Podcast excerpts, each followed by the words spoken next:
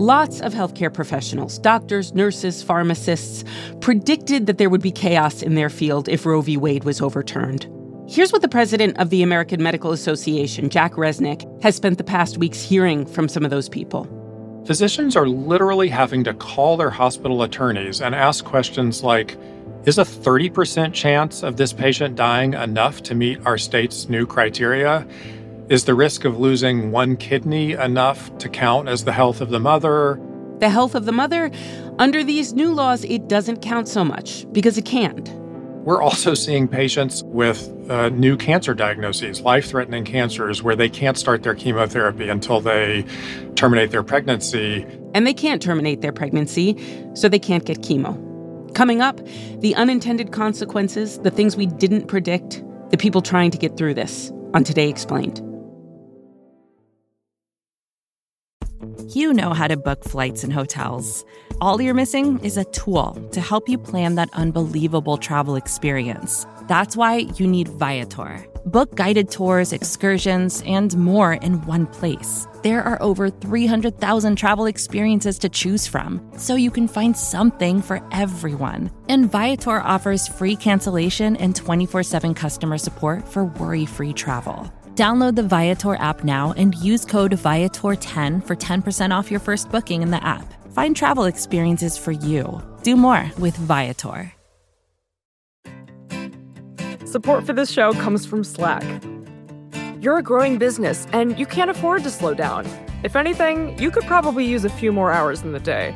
That's why the most successful growing businesses are working together in Slack. Slack is where work happens with all your people, data, and information in one AI powered place. Start a call instantly in huddles and ditch cumbersome calendar invites. Or build an automation with Workflow Builder to take routine tasks off your plate. No coding required. Grow your business in Slack. Visit slack.com to get started.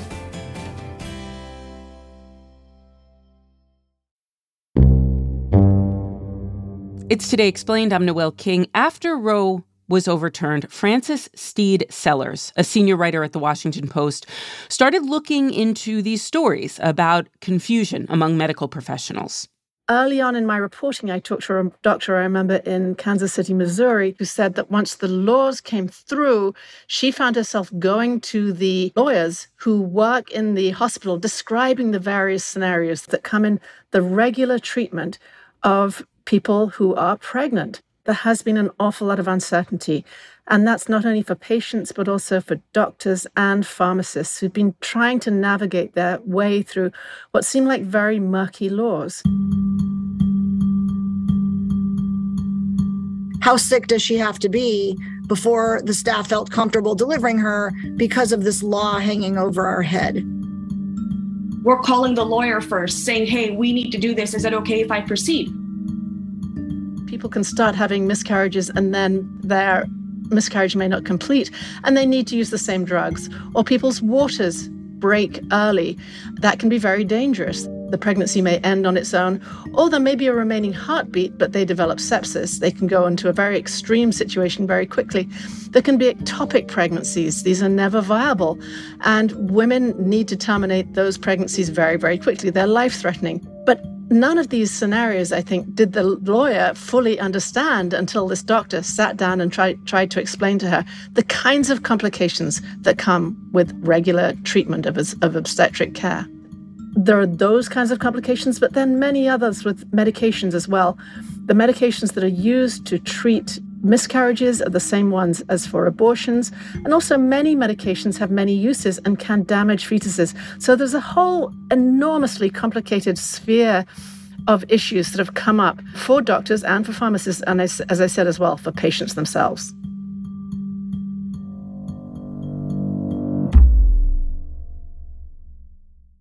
What's going on with pharmacists? Many of the drugs that are used, and particularly one called methotrexate, which is used to uh, end ectopic pregnancies, these pregnancies that occur outside the uterus, have other uses. Methotrexate is used for cancer. It's also tr- used very commonly and very effectively to treat rheumatoid arthritis. In fact, It's the first line of treatment for most people after they're diagnosed, and it serves as the gold standard against which other treatments are evaluated. But in these states that have very restrictive laws, pharmacists need to be sure for their own safety, for their own sake, that when they hand out methotrexate, they're doing so for people who are taking it for rheumatoid arthritis, not to stop a pregnancy. Now, I think a lot of these things, these issues are actually going to settle out eventually. But still, in this moment of confusion, pharmacies are asking pharmacists to make sure they know exactly what the drugs are being used for. And that can mean asking for diagnosis codes or it can mean contacting the patient's physician. Annie England Noblin is a long term user of methotrexate for rheumatoid arthritis, but says a pharmacy recently put her refill on hold. They needed to make sure that my rheumatologist actually prescribed me methotrexate for my RA and not so that I could, you know, abort a fetus. Now, let me add a little wrinkle to that. These drugs, many of these drugs, can also damage fetuses. Women who are pregnant are at increased risk for death of the baby and for birth defects. Women who are pregnant or who plan to become pregnant must not take Otrexup. So there's an added risk for doctors who may be prescribing a drug like methotrexate, who then worry that the patient may accidentally become pregnant. Now, they cancel, cancel patients, but we all know that accidental pregnancies can happen. Yeah. Then there's a whole ethical question, right? Women in the past with these accidental pregnancies might have had to resort to terminating the pregnancy. Instead, now, will they have to carry a fetus and potentially a very severely damaged fetus to term? We should note there were people who said when Roe versus Wade is overturned, everything will be fine. Abortion has been illegal in in many states, you know, prior to the overturning.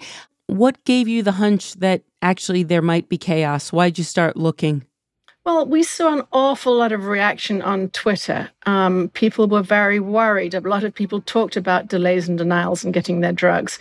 We also saw stories of women beginning to bleed out um, before their ectopic pregnancies were being treated. Some of these stories seemed extreme. We also heard from patient advocacy organizations who said they were hearing from a lot of people who were having trouble getting their drugs. Those advocacy organizations are checking up and verifying the stories. And we spent a lot of time. We took we didn't rush these stories in any way. We followed up with people, and there were some legitimate misunderstandings we found. I, I, talked to a woman in a blue state who said she was being denied or delayed her methotrexate. It turned out when I called the pharmacy and went back to her and talked about the time she went, she turned up during the pharmacist's lunch hour. So the woman had made an understandable assumption a, a wrong assumption. She was she was relieved when we found out what had happened. But in this very heightened political atmosphere, there are delays and denials happening. There are definitely problems happening that we're able to track. But there's also a lot of anxiety that is allowing people sometimes to overstate the problems. One of my colleagues actually spoke to a woman who had decided to um, be sterilized because her doctor would no longer prescribe her methotrexate because of the risk of her becoming pregnant. Now, she was a somebody with a history of infertility. She didn't think it was a big risk herself, but that was the decision she made. I've talked to other women, another woman who decided to have a hysterectomy because she couldn't risk a pregnancy because she had a very dangerous condition called preeclampsia when your blood pressure goes very high during two previous pregnancies and actually had had strokes. So some women have been are forced to take very extreme steps in order to prevent unwanted pregnancies. Right now, we're in a very, very confusing situation for women, and it is causing enormous emotional distress. Are patients forced to have these conversations with pharmacists at the pharmacy window in front of other customers? We've heard of that happening. I was embarrassed because I was in a pharmacy line and I I said, okay, do you also need to know the first date of my last period as well? There are some very distressing situations where women need another drug um, for to complete a miscarriage and then, then are asked at a pharmacy window, are you sure this is for a miscarriage and not to have an abortion? And that can be very, very distressing. I think one of the other things that's happened is we're just coming out of the most extreme moments with COVID, and there's lots of turmoil anyway in the medical system. So pharmacies are realigning their needs Doctors as well have been under extreme pressure.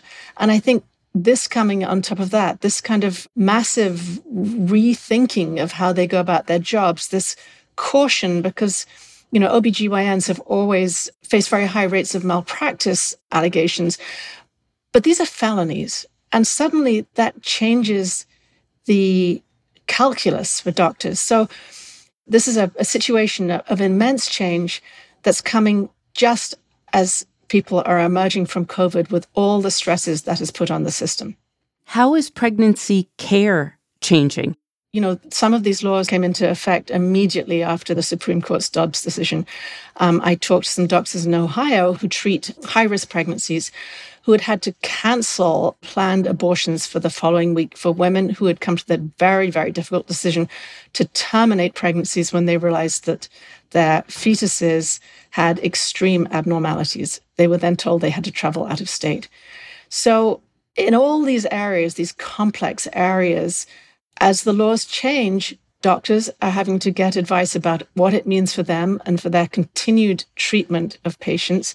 And patients are having to learn on the fly what they need to do if they do feel they need to terminate a pregnancy. Did you speak to doctors who said, once upon a time, I would make a decision. I'm a professional. Uh, now I go and talk to a lawyer. I go and talk to a colleague. I go and make sure that what I'm doing is okay. I have heard from doctors who were advised to talk to ethics boards and otherwise outside groups and resisted it fiercely. Others, though, do consult with lawyers or with other doctors. So, for example, before um, dealing with an ectopic, um, to make sure there are there are complications with ectopic pregnancies. Sometimes when the when the cells settle either on a uterine scar from a, a from a cesarean section or cannot be seen. And so the doctor is left in a sort of gray area trying to figure out exactly where it is and worrying it might be inside the uterus, which would then um, put them at risk. And they've had to consult other people um, before moving ahead with a procedure that should be done expeditiously because it is a life saving procedure. But many have resisted um, hospital ethics boards um, because those people are not experts in, in the way their fellow doctors are, and it may delay the treatment to go outside to external ethics boards. The doctors who are resisting going to ethics boards, what reasons do they give? One doctor we spoke to, for example, talked to a colleague and a radiologist who had examined the patient themselves. They were right there and they were able to work, work as quickly as they can. Another doctor I spoke to who had a patient who was developing sepsis after their waters broke early consulted a lawyer, but that doctor said to me this was a very black and white case. She still felt she needed to call her lawyer as she went in just to explain what she was doing. This was in the immediate days after the Dobbs decision. How often um, and how serious are the delays now? I mean, what you're talking about is essentially a thing that used to happen with some amount of immediacy. How serious is the problem of slowdown? On every individual case, it's immensely serious, right? We're talking about life saving procedures. Documenting this across the country is very, very hard. Doctors have always had to respect patients' privacy. This is through the HIPAA regulations. In addition to that, now many women in this very heightened political atmosphere don't particularly want to talk about their cases or put their names out there. So, reporting this, discovering the numbers, figuring this all out is going to take a long time.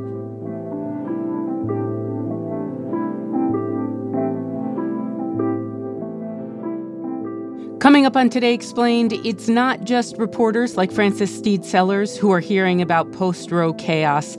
The president of the American Medical Association is going to tell us about the calls he's been getting from doctors.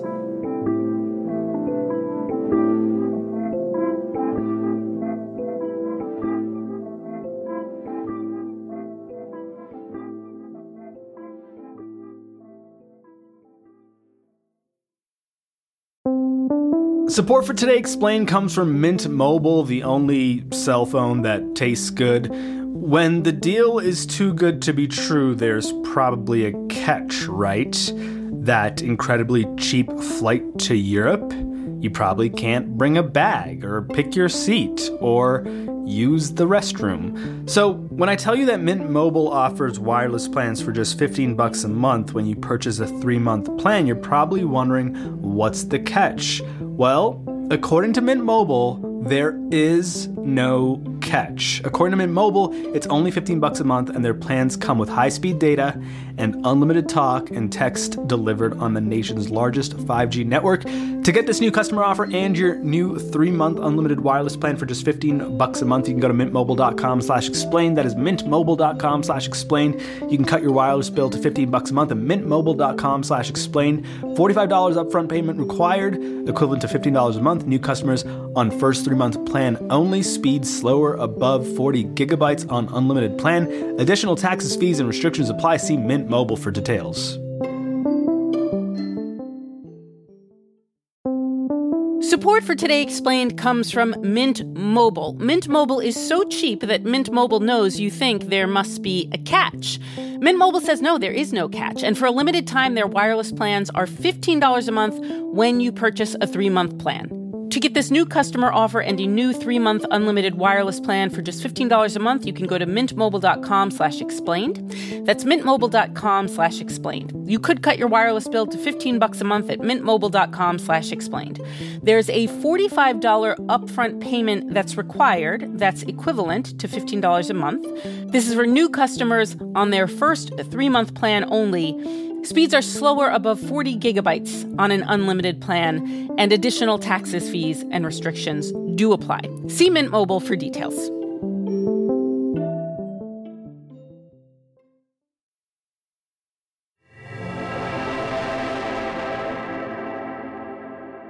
It's Today Explained. I'm Noel King, and we are back with Jack Resneck.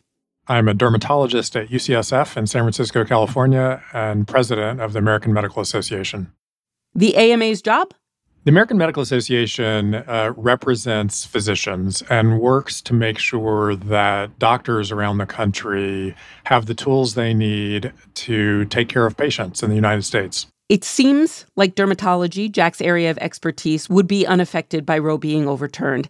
That is not the case, it turns out even dermatologists in a lot of these states are now running into several things they prescribe where pharmacists won't fill them. You know, even kids getting Accutane for severe acne or a variety of psoriasis or skin cancer drugs where pharmacists are now demanding diagnoses and demanding pregnancy tests and demanding other things because they're scared of being prosecuted.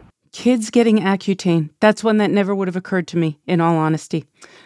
What's the main thing that doctors are afraid of?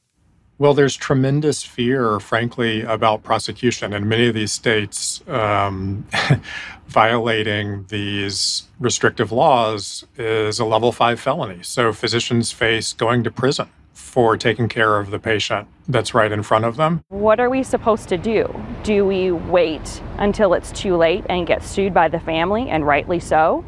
Or do we do, you know, our job, what we're trained to do?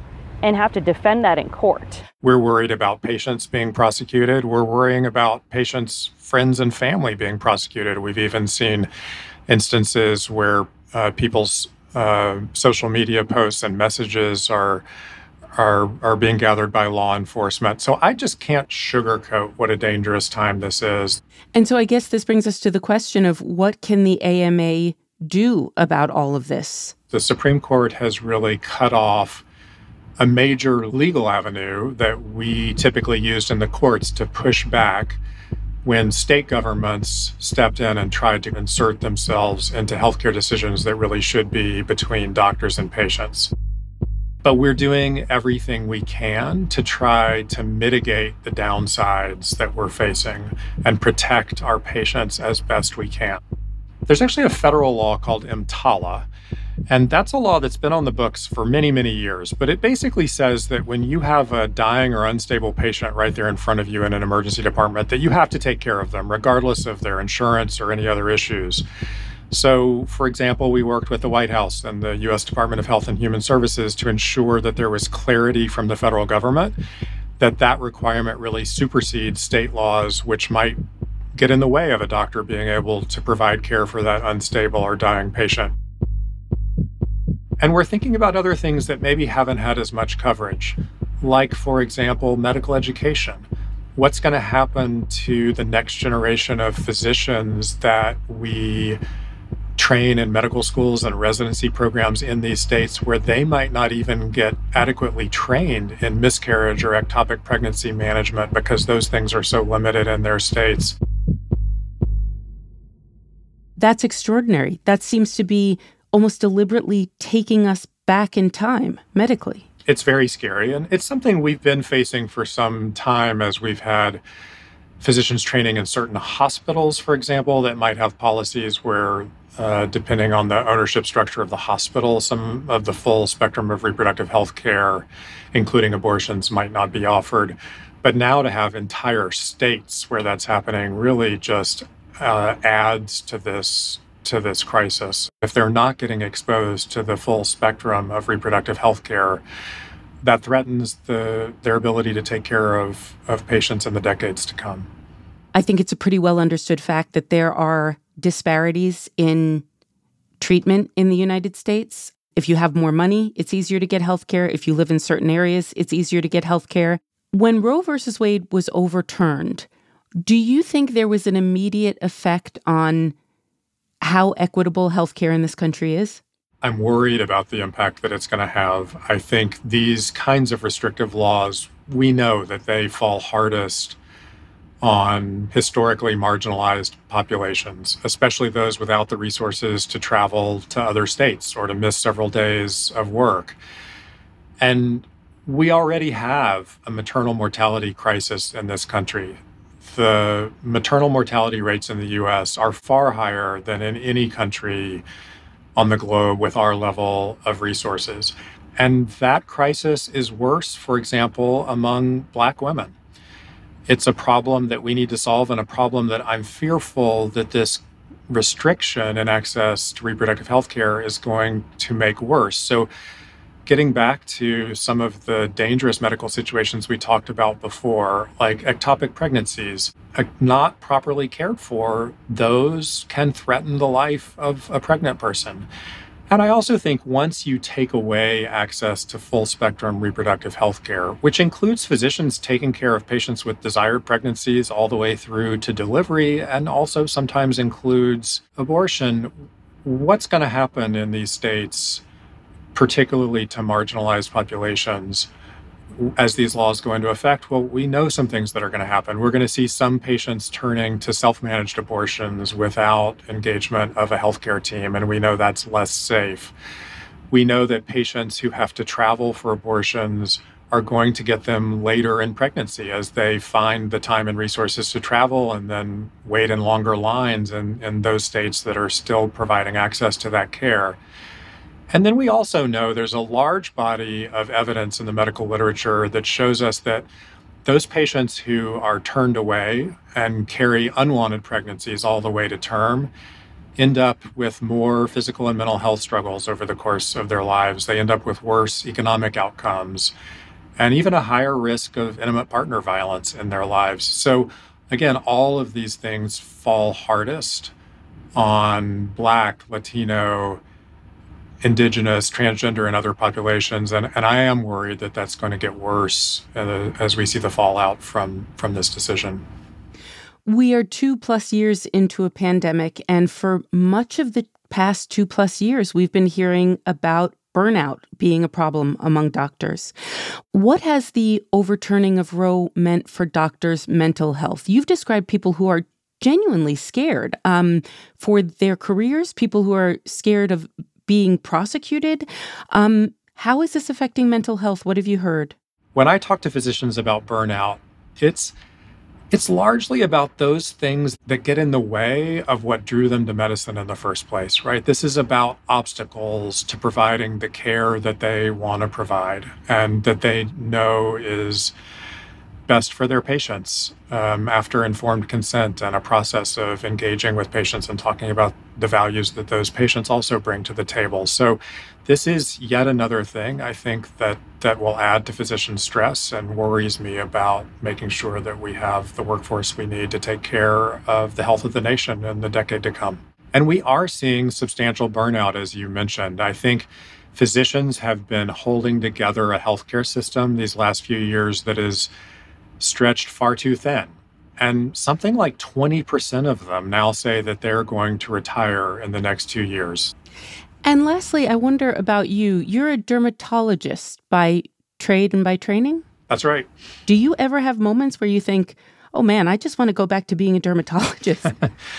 you know, I, I love getting to take care of patients, and I still do that as part of my life. And uh, the privilege of getting to sit down one to one with a patient in an exam room and have them share their problems and their concerns with you and uh, try to solve the puzzle or the mystery of what's wrong with them and talk through ways to make them better is really one of the most fun things we get to do as physicians.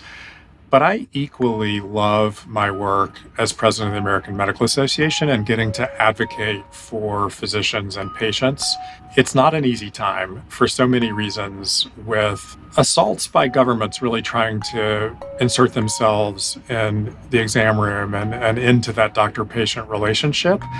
But if anything, it motivates me even more as to the importance of doing this job. I get to work with incredible colleagues. I'm, I'm proud of the people that and the profession that I represent. And I've, I've certainly learned in my time in this career that one can never predict in any given year what the crises are going to be. But I'm glad I'm here and have the opportunity to, to try and make a difference.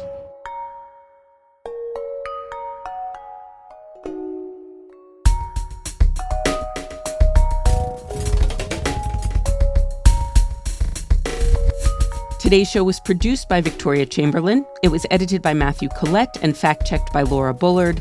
It was engineered by Paul Robert Mounsey. I'm Noel King. It's Today Explained.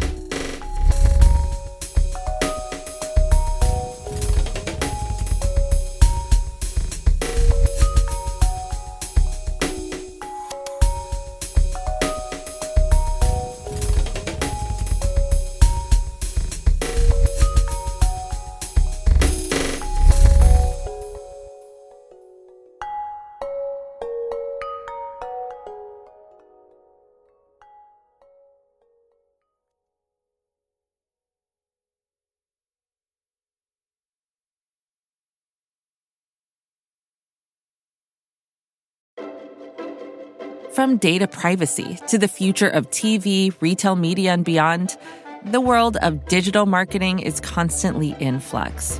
So, how can you keep up? Well, the Current Report is there for you. Each week, marketing leaders on the cutting edge give you the latest insight. So, if it's creating a buzz, they'll be talking about it. Subscribe to the Current Report wherever you get your podcasts.